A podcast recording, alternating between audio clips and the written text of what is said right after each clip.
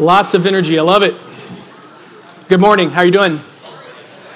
Well, if you're new or you're visiting this morning, my name's Brian Bliss. I'm the worship pastor here at LCF. And um, I had the privilege this morning of teaching our final message in this Proverbs series that we've been going through over the summer. And um, saw TA in the office this morning as I was going through this uh, message. He's like, "How you doing?" I said, "Man, I'd, I'd really like to be about seven or eight feet back with a guitar in front of me. I'm a lot more comfortable back there." But um, there's been some great messages that we've heard over the course of this series. A lot of great practical things that we have been able to take out of Proverbs and apply to our life. And today, we really are going to come full circle back to Proverbs 1. Um, in the second week of this series, Tim actually talked about the fear of the Lord. And he talked how the fear of the Lord is both a doorway and a path to wisdom.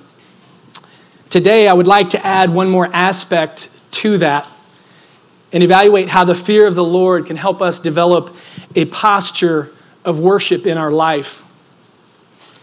And I, I feel a little scattered, so I was telling, as I was telling TA. So I, I think what makes sense, let me give you a little bit of a roadmap as, as to what I want to touch on today, and then we'll, we'll work our way through that. First of all, we're going to go back and I want to touch on the why of worship. It was two, maybe even three years ago, three summers ago, that I taught about worship and mainly the why of worship and, and defining worship. So we'll, we'll take just a little bit of time and kind of recap that and dive into that. And then I want to talk about the difference between fear, just normal fear like we think about, and what, the, what fear of the Lord means. What are we talking about? And what is that foundation when we talk about fear of the Lord leading to a posture of worship? And then finally, I want to spend some time just kind of breaking down what we mean by posture of worship, the difference between normal posture that we think of, and what does it mean to have a posture of worship. So let's just start again with kind of laying that foundation of the why of worship. When we talked about this a couple years ago, I talked about worship being a response, an all of life response for who He is for what He's done, what He's doing, and what He will do in our life. So let's look at this who He is. There's so many attributes that we could, we could speak to on this part. Um, I just put up there He's creator, He's sustainer, He is Savior, and He's Lord. You can add a myriad of other attributes, and we worship Him and we respond in worship to Him because of who He is. Amen? We respond in worship to what He has done. When you reflect back in Scripture and you look at the Old Testament, just the starting, beginning with Genesis, He speaks the world into existence. The power of God is amazing. We look at His his calling of Abraham. We look at him rescuing the nation of Israel so many times, his grace extended. And we see this anticipation, as Tim has talked about many times, of someone is coming and then he arrives. And in the New Testament, we see Jesus Christ. We see him ministering with his disciples. We see him raising the dead, healing the blind, giving sight to them. And of course, he offers his life on the cross for us so that we could have life. That's what He has done for us, and we respond in worship to Him for what He has done. You can also see what God has done in your own life. Reflect, reflect back on your own life and look back.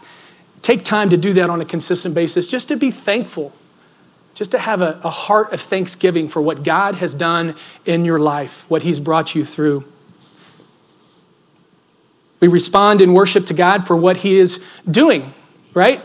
We have the privilege, even just this, this summer, we have had some teams back in. Our team from Western Asia came in and they shared some of the things that God is doing right now in their ministries as, as He is moving and He is, they're seeing people come to Christ and salvation uh, just is it's awesome to hear these stories. We had a team that went to Japan and we had some missionaries that came back and were able to spend some time sharing some things that, that God is doing in, in those areas of the world. God is active and He is doing amazing things all over the world. He's also active and doing things in your life right now that you can respond and worship for. So we respond in worship for what he's doing. And then finally, we respond in worship to what we know he will do. As a believer in Christ, we can look to Scripture and we know that our eternity is secure. We have a hope and a future that is secure because of what Christ has done for us on the cross. Amen? We know this because of the gospel, because of the good news of Jesus Christ. So we worship him and are thankful for him. We respond in worship because of what he will do. Now, there's obviously many descriptions and definitions of worship. I like this particular definition. Uh, Louis Giglio says worship is our response, both personal and corporate, to God for who he is and what he has done, expressed in and by the things that we say and the way that we live. And I think in Scripture, this is most accurately um, conveyed in De- Deuteronomy 6 5 through 7. It says, Love the Lord your God with all your heart, with all your soul, and with all your strength. These words that I'm giving you today are to be in your heart. Repeat them to your children. Talk about them when you sit in your house and when you walk along the road when you lie down and when you get up. It's all of life. It's all of life. It is an all of life response. And I love that definition and I love these, these words that we see in Scripture to be challenged that it's not just something, we've talked about this before, it's not something just that we do on Sunday mornings. It is something that we do when we leave here, and hopefully Sunday mornings and whatever day or whenever you're at a, at a worship service corporately, that's just an that's an overflow of hopefully what God is doing in the rest of our life. The world would say, it's all about me. Self help, self worship. It's okay. Focus on yourself. That's the world's view of worship. The word says, worship God alone. He alone is worthy of our praise. The world would say, be proud. It's okay to be proud, be prideful. What does the word say? The word says to be humble. Humble yourself before the Lord. Let Him exalt you. It's opposite, opposite things. Now, as we begin to kind of start shifting gears and looking at this with those foundations of, of kind of worship, why we worship, and having defined worship in Scripture, where do we start? Let's, let's look at these verses. I, I chose these three verses Proverbs 1 7 says, The fear of the Lord is the beginning of knowledge. Fools despise wisdom and discipline. Proverbs 15:33 says the fear of the Lord is what wisdom teaches and humility comes before honor. And then finally Proverbs 22:4 says humility and the fear of the Lord result in wealth, honor, and life. And as we begin to discuss and move to the next part of the, of the message and look at fear of the Lord and look at our posture, keep these as kind of the foundation humility and fear of the Lord. And we'll talk about what that, what that looks like. Now, there's two types of fear, right? There is a fear that talks about um, more of a, an attitude, um, an awe, a reverence, and a respect. And then there's a scared type of fear. Now, if you've been around LCF at all, you understand that Tim Fritzen is scared of spiders, okay? So am I, like crazy scared of spiders. So I was trying to think what's an illustration that we could capture. So picture me and Tim Fritzen in the desert with camel spiders, okay? Now, there's a picture of, of these things on, on the screen there. My first impression when I see that is, why, God, why did you create that? We're not supposed to question God, but I feel like it's justified in this, in this case. Now, these camel spiders, my understanding is that they actually are drawn to shadows, like they, they want to, they'll continue to pursue you. So, like if it's an animal or even a person starts to move or even run, they will, they will chase you. Now, this is a problem if me and Tim Fritzen are in this situation. Tim is faster than me. now remember, they're drawn to shadows. Tim is so thin, I don't even know if he casts a shadow. So basically, game over for Brian at this point. All right, so that's not the fear that we're going to talk about today. We're going to talk about the fear of the Lord that, please get off that, the screen there. That, I, cannot, I cannot concentrate on what comes next with a camel spider in my eyesight. Thank you. when we think about the fear of the Lord, we want to, we want to think about awe and respect. When you, when you stand at the base of a mountain or you view the mountains or you're standing at the Grand Canyon or you look at the night sky and you're out in the middle of the country without all the lights from the city and you just see the millions of stars, are you not in awe of God? There's a fear of the Lord that is talking about a respect and an unbelievable awe just for who he is, his power. He literally spoke that into existence. What kind of power does it take to speak that into existence, to create life from his words? What kind of knowledge, what kind of power? Are you not in awe of who God is? I think it's important, and I want to encourage you. One of the things to encourage you today is just look for opportunities to increase your awe of who God is. Man, we can do this. We can do this in so many ways. You don't have to look at the night sky or at the Grand Canyon. You can look no further than your own family. Just watching your children, um, just, just being in awe of God, what He's done for you, just, just being in awe of how He's blessed you. So just, just look Look for opportunity to, to increase your awe factor, if you will, of who God is and, and what He's done, right? Who He is, what He's done, what He's doing, and what He will do. All right? So, how does this relate to the fear of the Lord and having a posture of worship? Let's, let's begin to look at what we're, we're talking about when we talk about posture. So here's just a general definition, right? Posture is uh, position in which someone holds their body when they're standing or sitting, and there's also the more the the attitude side of this, a particular way uh, of considering something. It's an approach, right, or an attitude.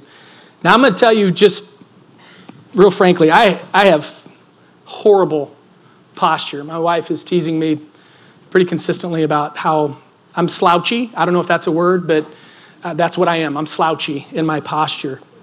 That's default for me, is just sliding in a chair and not, not being intentional, right?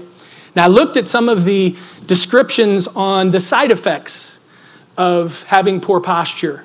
See if any of these resonate with you.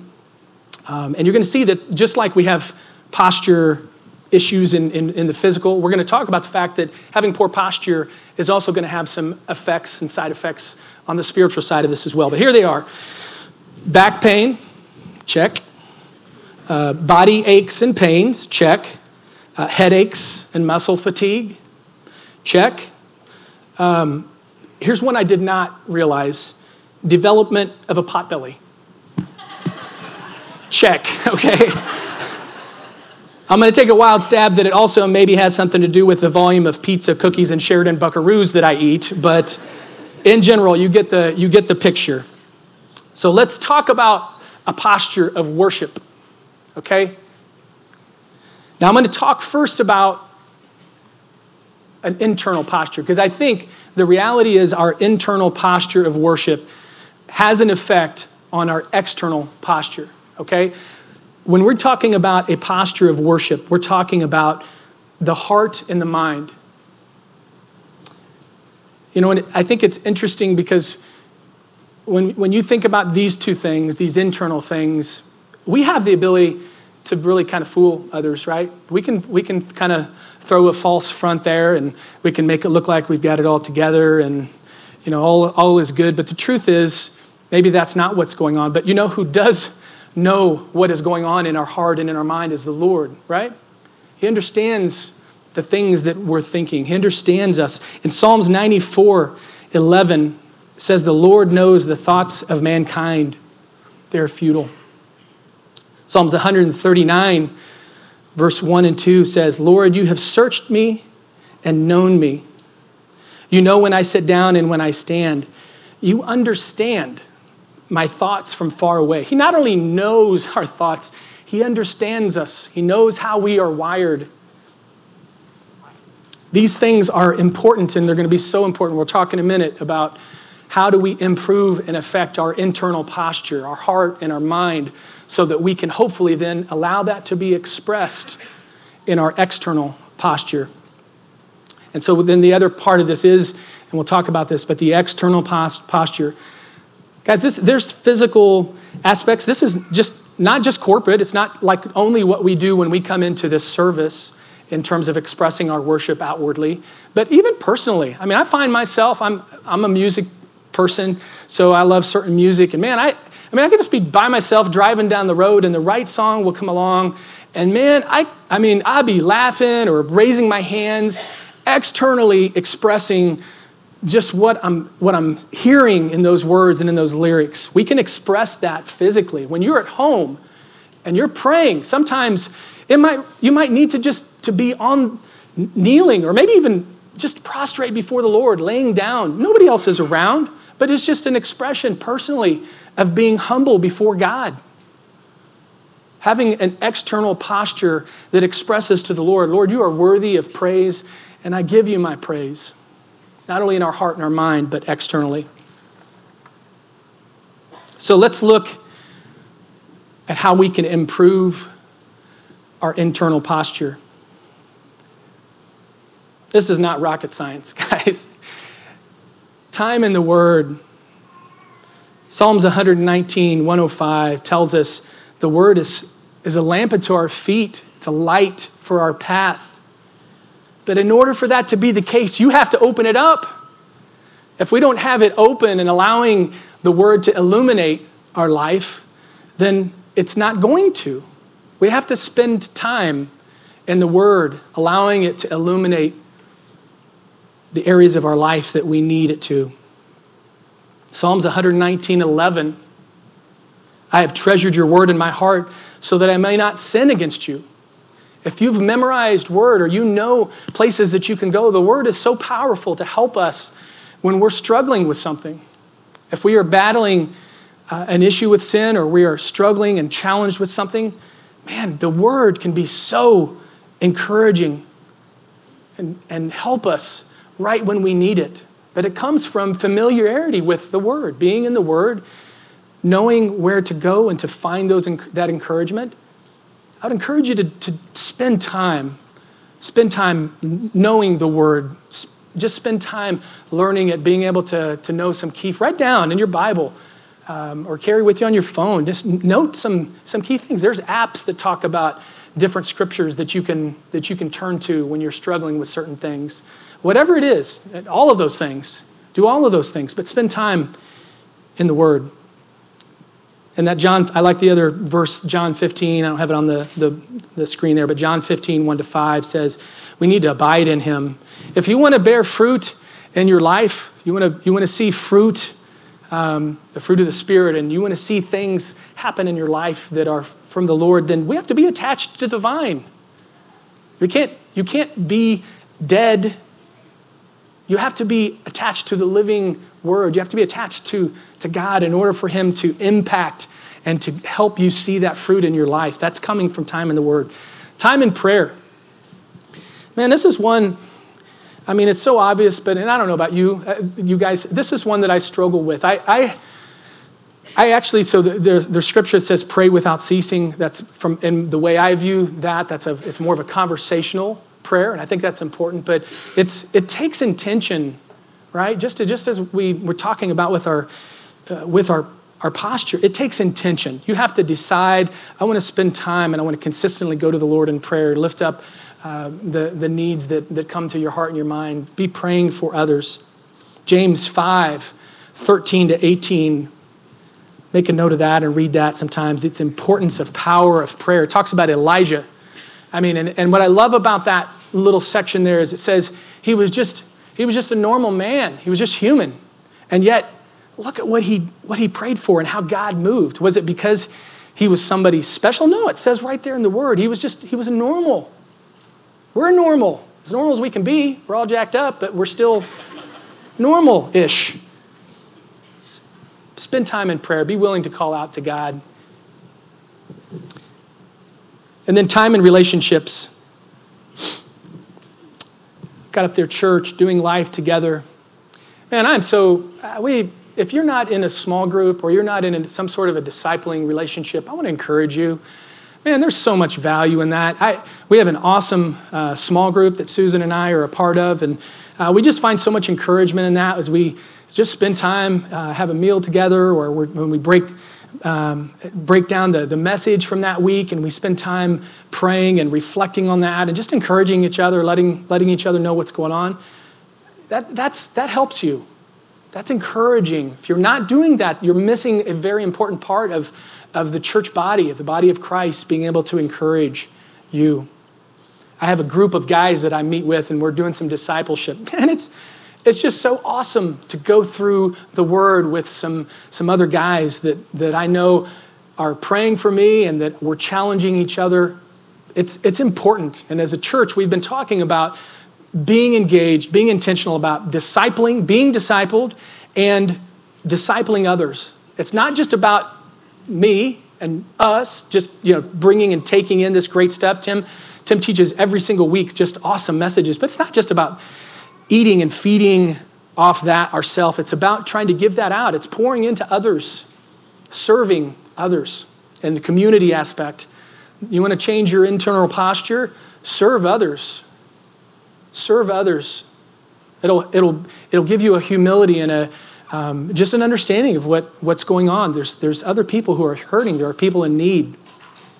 So, so do those things. And I think I would just I would close that part out just by, again, encouraging you to understand the importance of being intentional. If I am not intentional, which on my posture, I again default to the, the slouchy factor, the same, the same thing will apply spiritually. If you aren't intentional about changing these things that impact your internal posture towards the Lord, your heart and your mind, it's not going to just happen. We don't just, we don't just wake up and you know, it just happens. There's, a, there's, a, there's an intentionality that has to occur. And, and it doesn't, sometimes it's not hard. It's not like we, even, you know, I think some people's impressions of Tim or, you know, a pastor that teaches every week is they wake up in the morning and they bound into the study and it's just, man, I can't wait. No, there's, there's times that it's, that it's hard and that it's effort and, and it's straining, but it's worth it. It's worth it. Amen? Amen. All right, so let's look Let's look at how we improve our external posture. Same thing, it's being intentional. But I want to encourage you here in this, in this next few minutes, and um, in just a little bit, we're going to we're gonna move into a time of communion. But I want to I wanna encourage you in these, in these final uh, kind of thoughts from an external posture perspective. If, if you're going to do well at allowing your internal posture to be expressed externally, even, even in your personal, but especially in a corporate setting. You are going to have to focus on certain things and not focus on others. I'll tell you what we don't want to place our focus on, and that's, that's ourself and or others. It is easy, especially depending on uh, how you were raised and maybe the background you came from, but it's just real easy to, to be awkward and kind of intimidated from an external expression of worship. But it, if we have the right focus, it should become easier. I'm not saying it's easy, but it should be easier because it's not about you and it's not about the people around you that, that they, what they are seeing. It's about God. It's about our Savior who is worthy of our worship. And so I want to ask you when you come into worship each week, are you prepared? Have you spent time personally worshiping throughout the week? And so when we get here, it's an overflow of what's taking place throughout your week. Do you, I like this question here, do you have the right level of expectation and anticipation of what can take place when you come to this service? I'm going to be honest. Um, Tim and I have talked some about this. Sometimes it's just uh, our team. Sometimes, you know, third service, you know, week after week, it, you know, you get, we get to going through the motions and we lose sight of the fact that someone's eternity could be changed that's in any of these services.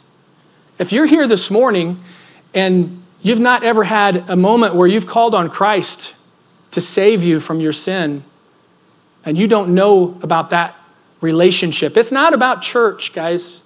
It is not about walking in these doors and that's, that gets it. Okay?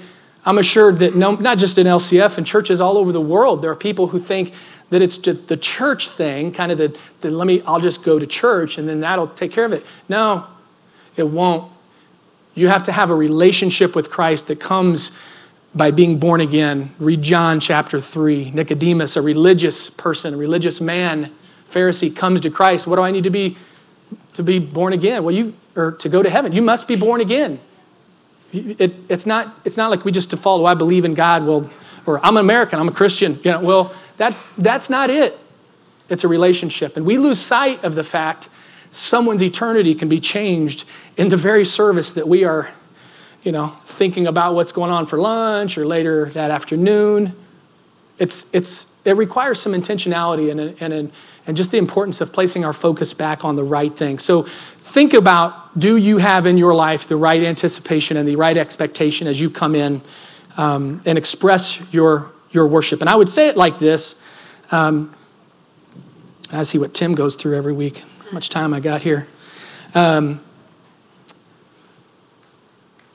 when you when you think about when you receive a gift that you really really like as a kid or heck even as an adult man, you can, you, there's just kind of this level of excitement and, and anticipation of that, right? It's just, and you know, whatever it is. Is there anything that matches the gift that we have received from Christ? Is there anything worthy of greater praise than the gift that we have received by knowing the Lord and Him saving us and, and giving us that hope and that future? No, there's not. And so when you come in, we should have that level of uh, inside of us of a realization of what's going on and, and being willing to express that. If you are someone that is passing out communion, you can go ahead and, um, and start making your way up as we start to talk about these final, these final components. I'm going to talk about some, some parts of, um, of the Psalms that we see in the various aspects um, the spoken voice speaking. I will extol the Lord at all times. His praise will always be on my lips. Shouting. Psalms 27 6. Then my head will be exalted above the enemies who surround me at his tabernacle. I will sacrifice with shouts of joy. I will sing and make music to the Lord and singing.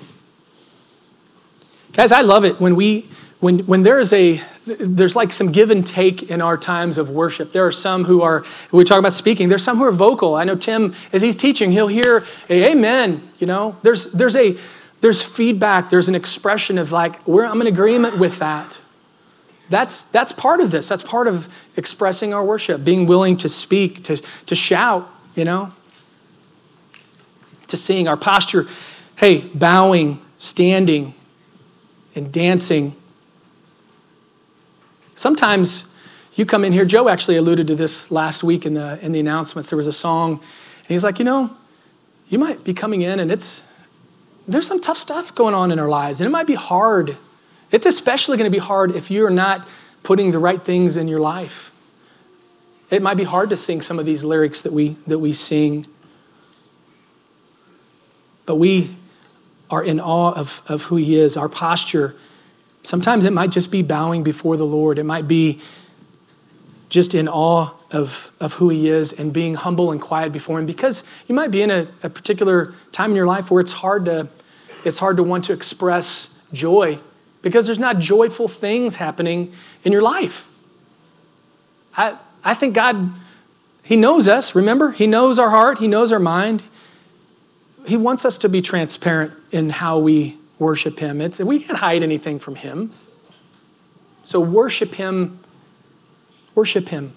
Be transparent in how we worship Him. Our, our hands, I was talking to someone, you know, it, clapping. Clap your hands, all you nations. Shout to God with cries of, of joy. Man, it's, it's okay, people, to clap, to, to, to dance. Some of us are like, you know, it's like, ah, I'm not going to move, you know. I grew up, I grew up in a, in a ch- small Southern Baptist church, uh, Lee Summit. My dad was a music director. There's probably 100 and, you know, 120 people, normal, normal service.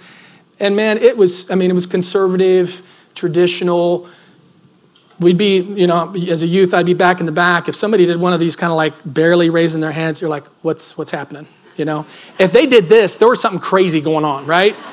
Okay, well, what was going on was worship. They were, they were just willing and more comfortable expressing their worship. I don't know what your background is, but be willing to allow God to move in your life and to allow Him to uh, allow yourself to express your worship to Him. We lift our hands.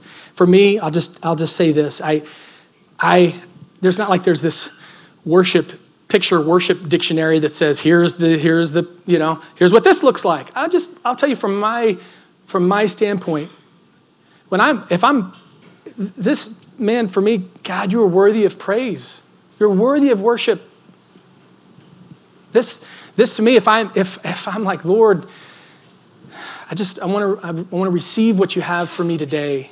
For me, that that's an it's expressing to me that I want to receive from you. Be be willing to be expressive in your worship.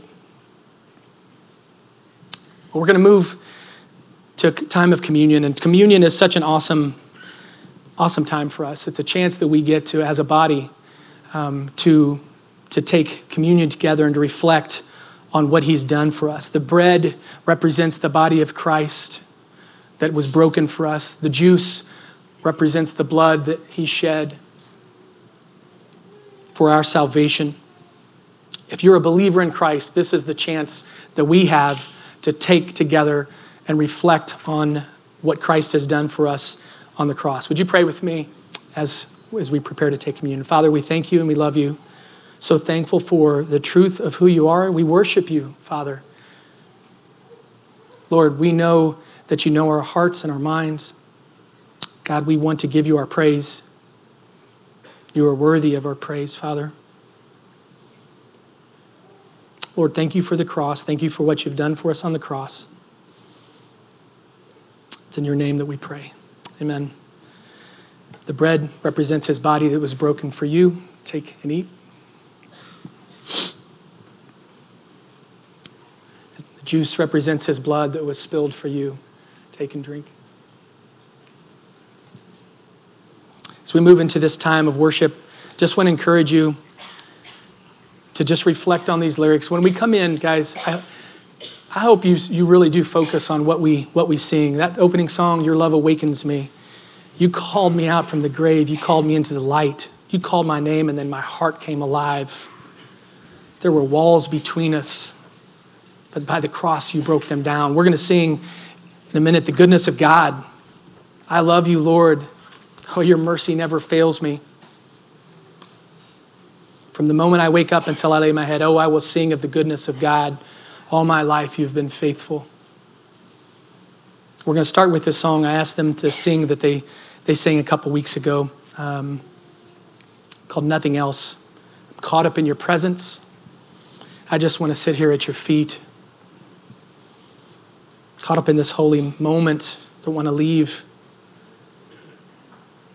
As we enter into a time, would you be willing to express your worship to the Lord internally and externally? Let's, let's stand and let's worship together.